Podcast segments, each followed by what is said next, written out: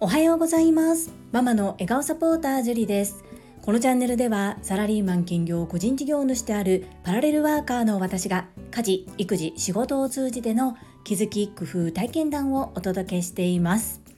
さて皆様いかがお過ごしでしょうか？本日は昨晩耳だけ参加させていただいた Zoom ミーティングからの学びについてアウトプットをさせていただきます最後までお付き合いよろしくお願いいたします私はサラリーマン26年目のパラレルワーカーです。パラレルワーカーとは複数の業種の仕事をしている人のことを言います。個人の活動の主軸は2つ、お片付けのサポートとお料理教室です。お片付けのサポートは個人でも行っておりますがあまりこう PR をしてたくさん入ってしまうと平日の昼間対応が難しいということで今は自分で積極的な PR は行っておらず個人で対応させていただくお客様というのはだいたいご紹介もしくはインスタグラム経由でのご依頼が多いです。整理収納アドバイザーの一番難しいところはやっぱり集客になってきます。今年は昨年自分で決めた目標通りにオンラインでも講座を開催してみたいなっていうふうな思いはあるのですが現段階でお仕事としては個人で活動して行うものよりも外部委託契約を取り交わしている整理収納アドバイザーの方のお手伝いに入ることの方が多かったりします。昨晩はその外部委託先として登録をさせていただいているあるチームのミーティングでした。リーダー会議と言いましてそこに所属している方全員が出てくるミーティングではなくその中でリーダーと言われる方々が近況報告や状況をシェアし合うような会でした。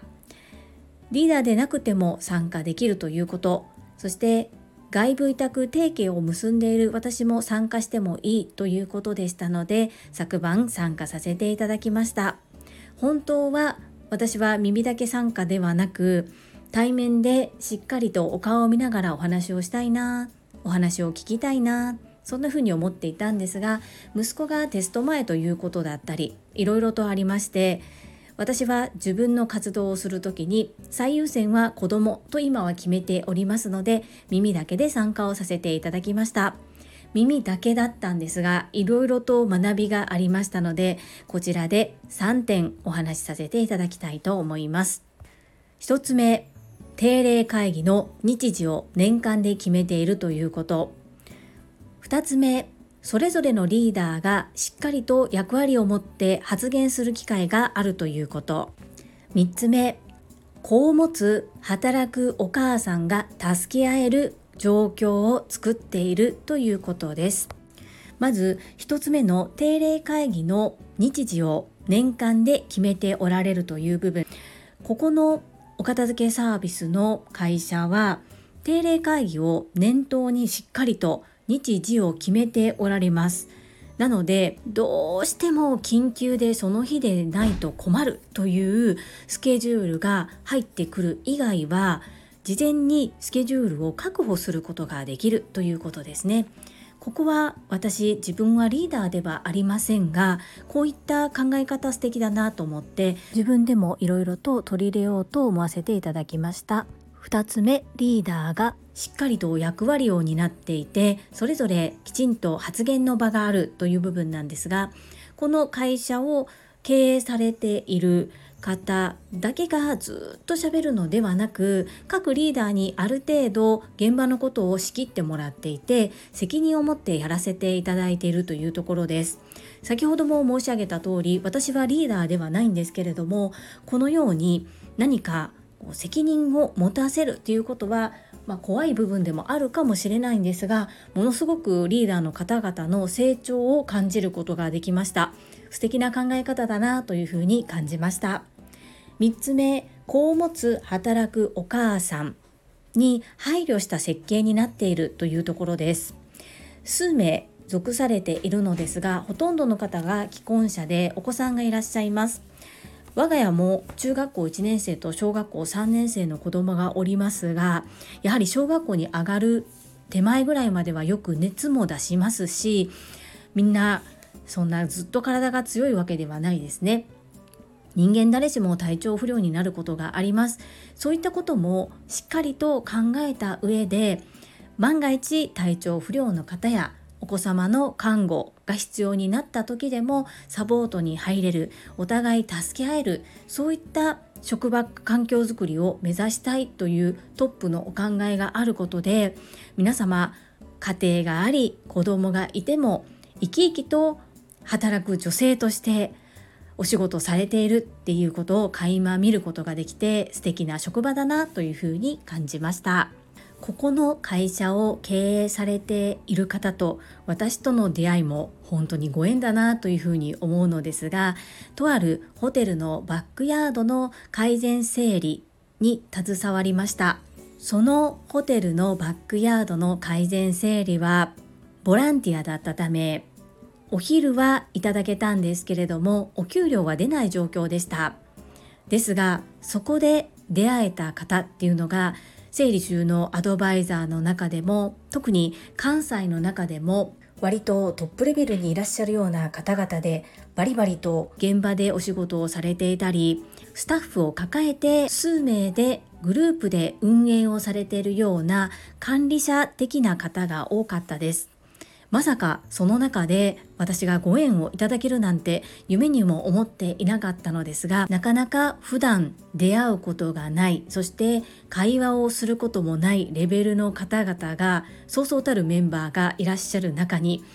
恥ずかしいながらにも私なんてと思いながらも一歩足を踏み込んだことで今ご縁をいただけてそしてお仕事も一緒にさせてもらえてる。これはこんなに素敵なことはないなというふうに毎回思います。出会いは一瞬遅からず早からず最良で最高のタイミングでやってくる。このお言葉は私の大好きな Voicy チャンネル世界はあなたの仕事でできているパーソナリティでいらっしゃる。朝倉千恵子先生のお言葉ですが本当にそうだな。改めてその言葉の意味をかみしめています。本日は昨晩耳だけで参加させていただいたお片付けサポートのリーダー会議についてお話をさせていただきました。最後までお付き合いくださりありがとうございます。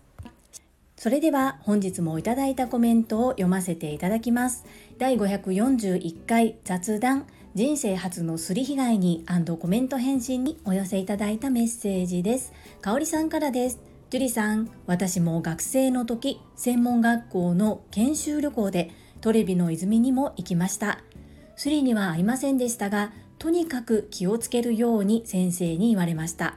初めての海外だったので、どこに行くのもドキドキだったと思い出しました。いつもシェアありがとうございます。かおりさん、メッセージありがとうございます。トレビの泉行かれたんですね。本当にドキドキワクワクは楽しみの部分とそういった初めての世界に出ていくということでいろんな経験危ないことも含めてあるので先生はきっと十分に気をつけるように言っていただいたんですね。かおりさんいつも温かいメッセージありがとうございます。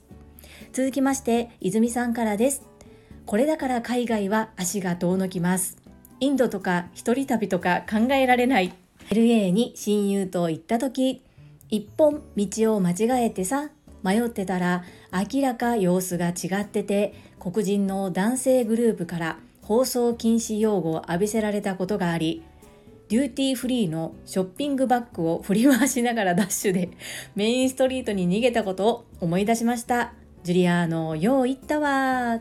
イズミーなメッセージありがとうございます。ごめんなさい。これ読みながらちょっと笑ってしまったんですけどまず前半のインドとか一人旅とか考えられないですが実は私インドにバックパッカー行きました。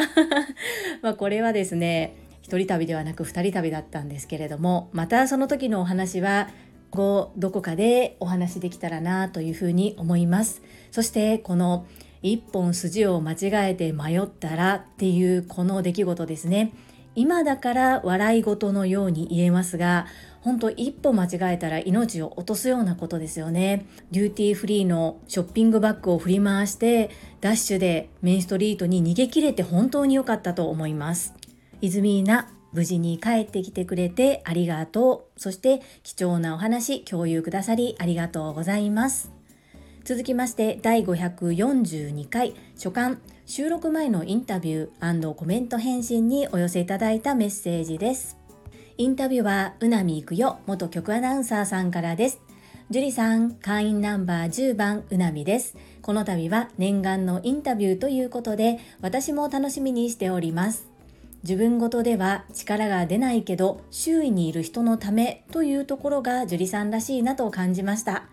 なかなかそう感じられる人は多いとは思えないんですね。だからこそ周りの人が放っておかないしついてくる。ぜひそんな樹里さんの魅力が出るように私も精進します。当日楽しみにしております。うなみくよさんメッセージありがとうございます。この私にとっては自分がものすごくおせっかい焼きというふうに思っていたのですがここに集まる皆様はそれをプラスに受け止めてくださることが本当にありがたいなというふうに思っております。なので言葉だけ踊るとネガティブに聞こえてしまいがちなおせっかいという言葉をプラスの意味で何か素敵な言葉に変換できないかなと思って今模索しております。私も収録当日とっても楽しみにしております。どうぞよろしくお願いいたします。続きましてかおりさんからです。樹里さんサムネのお写真お二人とも素敵。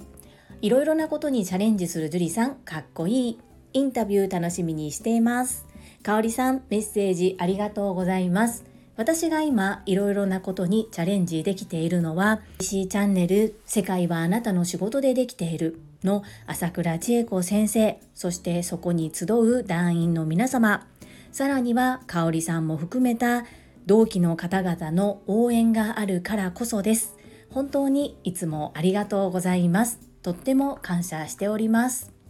続きまして石垣島のまみさんからです。樹里さんこんばんは。石まみです。うなみさんの包み込むようなお話の聞き方はイメージできます。TSL の講座受講中うなみさんが画面に映っているだけで安心感がありますもん。ハート。ポッドキャスト楽しみです。これに対しうなみいくよさんからあらまあ座布団100枚というふうにメッセージをいただいております。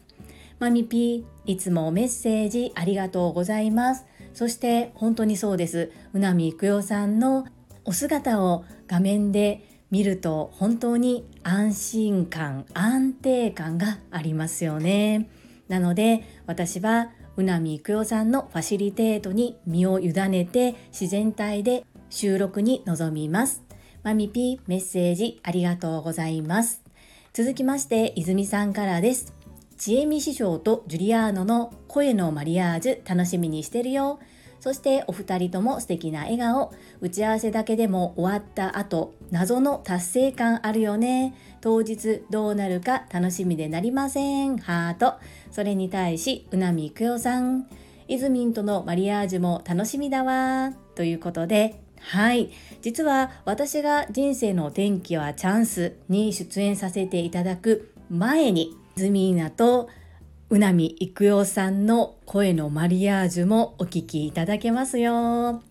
あちゃくら千恵子先生と朝倉千恵美先生のコラボっていうのも素敵ですね。もちろんポッドキャストのチャンネルはとっても真面目な配信ですのでお二方のモノマネ大会っていうのはまた別の機会にというふうになりますが本当にここは普段見れないイズミーナがたくさん見れると思います。そして割と謎に包まれているというか私もイズミーナに出会うまで生体波動鑑定というお仕事そういった存在の方を知りませんでした。そこを皆様に分かるようきっとうなみいくよさんがファシリテートしてくださると思います。私もとっても楽しみにしております。イズミーナメッセージありがとうございます。続きまして越後屋さんからです自ら足を踏み出したのですね本当に素晴らしいですな TSL で学び毎日 SNS で発信することで自らを鍛えうなみ姫のポッドキャストに登壇するもはや昭和時代の 芸能人が笑っていいともに出演するのと同じレベルですね。アンニョン。エッチゴヤさん、メッセージありがとうございます。誰も聞いていない私のスタンド FM を聞いてコメントをくださっていたエッチゴヤさん、本当に見守られているような、ずっと見守ってくださっているような、そんな気持ちでおります。本当のことを言うと、 Voicy のパーソナリティになってからお願いしたかったです。ですが、今の時点での私っていうのも残したいなそしてそのことで周りにまた勇気や希望を持てる方がいるのであればそれもそれかなというふうに思っております。笑っていいとものくだりはとっても笑いました。楽しいメッセージありがとうございます。続きまして第543回レッスンレポ大人の女子会コメント返信にお寄せいただいたメッセージです。エッチゴヤさんからです。読み上げいらんでということですが読ませていただきます。楽しんで参加褒めて育てる重要ですね。夜の女子会楽しそう。見学者は由布殿だったりして。うなみ姫の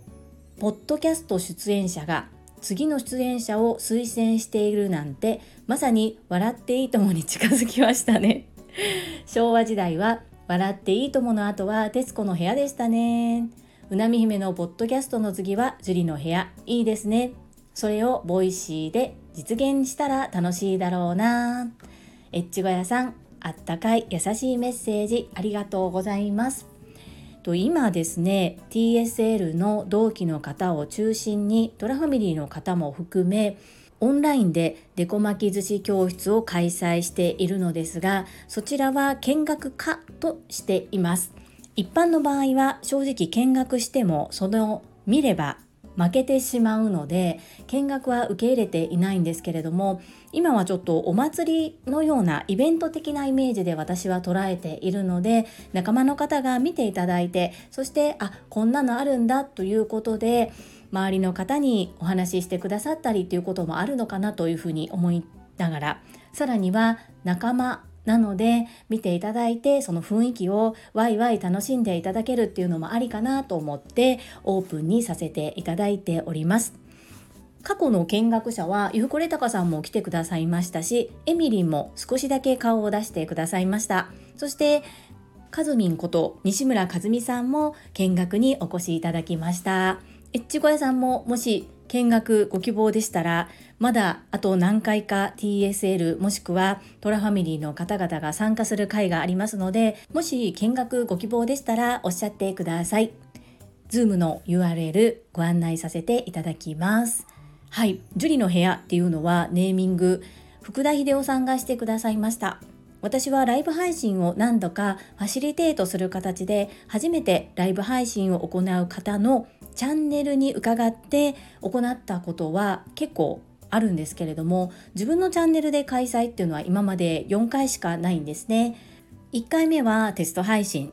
そして2回目はトラファミリーの方とその時宇波育代さんだけが TSL の塾生だったんですけれども TSL の塾生の方との融合ということでうなみいくよさん、マインド TU さん、テニバカさん、私の4人でコラボライブ配信を行った。そして3回目は自分の1周年記念ということでエンタメ忍者みやゆうさんをゲストにお招きして行い4回目が先日ふーみんに来ていただいてそしてライブ配信を行ったこの4回なんですけれども最後のふーみんのところっていうのを名付けて樹里の部屋っていうのがいいんじゃないっていうふうに福田秀夫さんからご提案をいただきましてそして無事に樹里の部屋第1回目を開催させていただいたそんな感じになっています。エッチゴヤさんメッセージありがとうございます。続きましてかおりさんからです。樹里さんおはようございます。ありがとうを言う褒める褒められるこれは本当に効果絶大。職場でやってもらったこと報告を受けた時すみませんではなくありがとう。味見をした時もしっかり美味しいを伝えるようにしています。お互い気持ちよく仕事ができるし、不平不満が減りました。言葉にするって大切ですね。かおりさん、メッセージありがとうございます。そして、職場での成功事例を共有くださってありがとうございます。私も職場でたくさん実践行動中ですが、本当に効果絶大ですよね。これからもたくさんたくさん実践行動して、本当に朝倉千恵子先生がおっしゃるように、塾塾生が組織を変え、社会、会社を変え、さらには日本、アジア、世界を変えていく。きっと一人一人の小さなことかもしれませんが、それで変えることができるのではないか、そんな風に私も今感じております。頑張りましょうね。かわりさん、メッセージありがとうございます。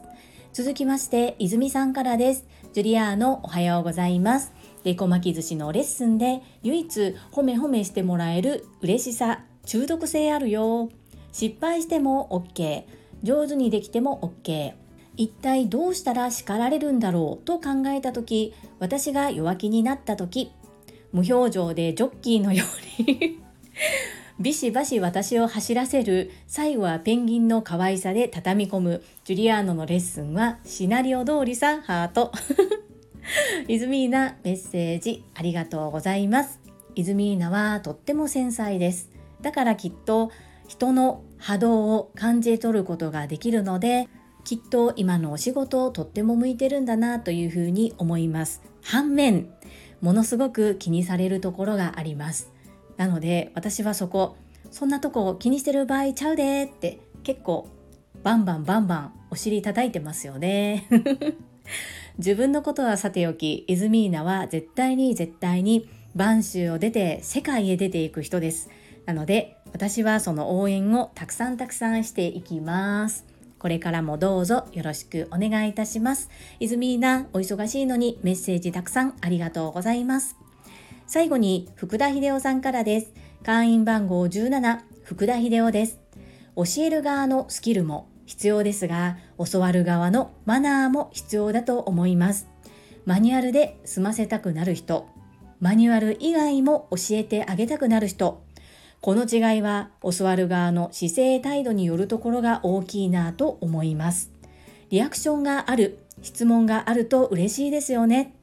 教える側としてはリアクションが取りやすい雰囲気づくりや途中で質問がないかを促すなどの配慮が必要になりますね。以上です。アンニョン。福田秀夫さん、いつもとてもためになるメッセージをありがとうございます。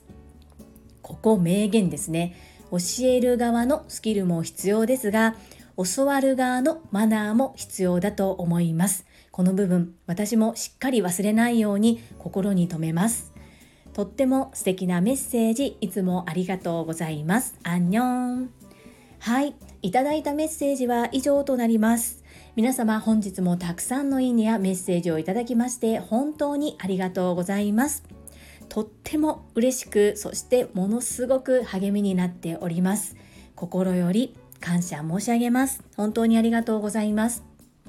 最後にお知らせをさせてください。タレントのエンタメ忍者みやゆうさんの公式 YouTube チャンネルにて私の主催するお料理教室ジェリービーンズキッチンのオンラインレッスンの模様が公開されております。動画は約10分程度で授業紹介、自己紹介もご覧いただける内容となっております。概要欄にリンクを貼らせていただきますので、ぜひご覧くださいませ。合わせて、100人チャレンジャー in 宝塚という YouTube チャンネルに42人目として出演させていただきました。私がなぜパラレルワーカーという働き方を選んでいるのかということがお分かりいただける内容、約7分程度の動画です。こちらも概要欄にリンクを貼ります。合わせてご覧いただけると嬉しいです。どうぞよろしくお願いいたします。それではまた明日お会いしましょう。素敵な一日をお過ごしください。ママの笑顔サポーター、ジュリでした。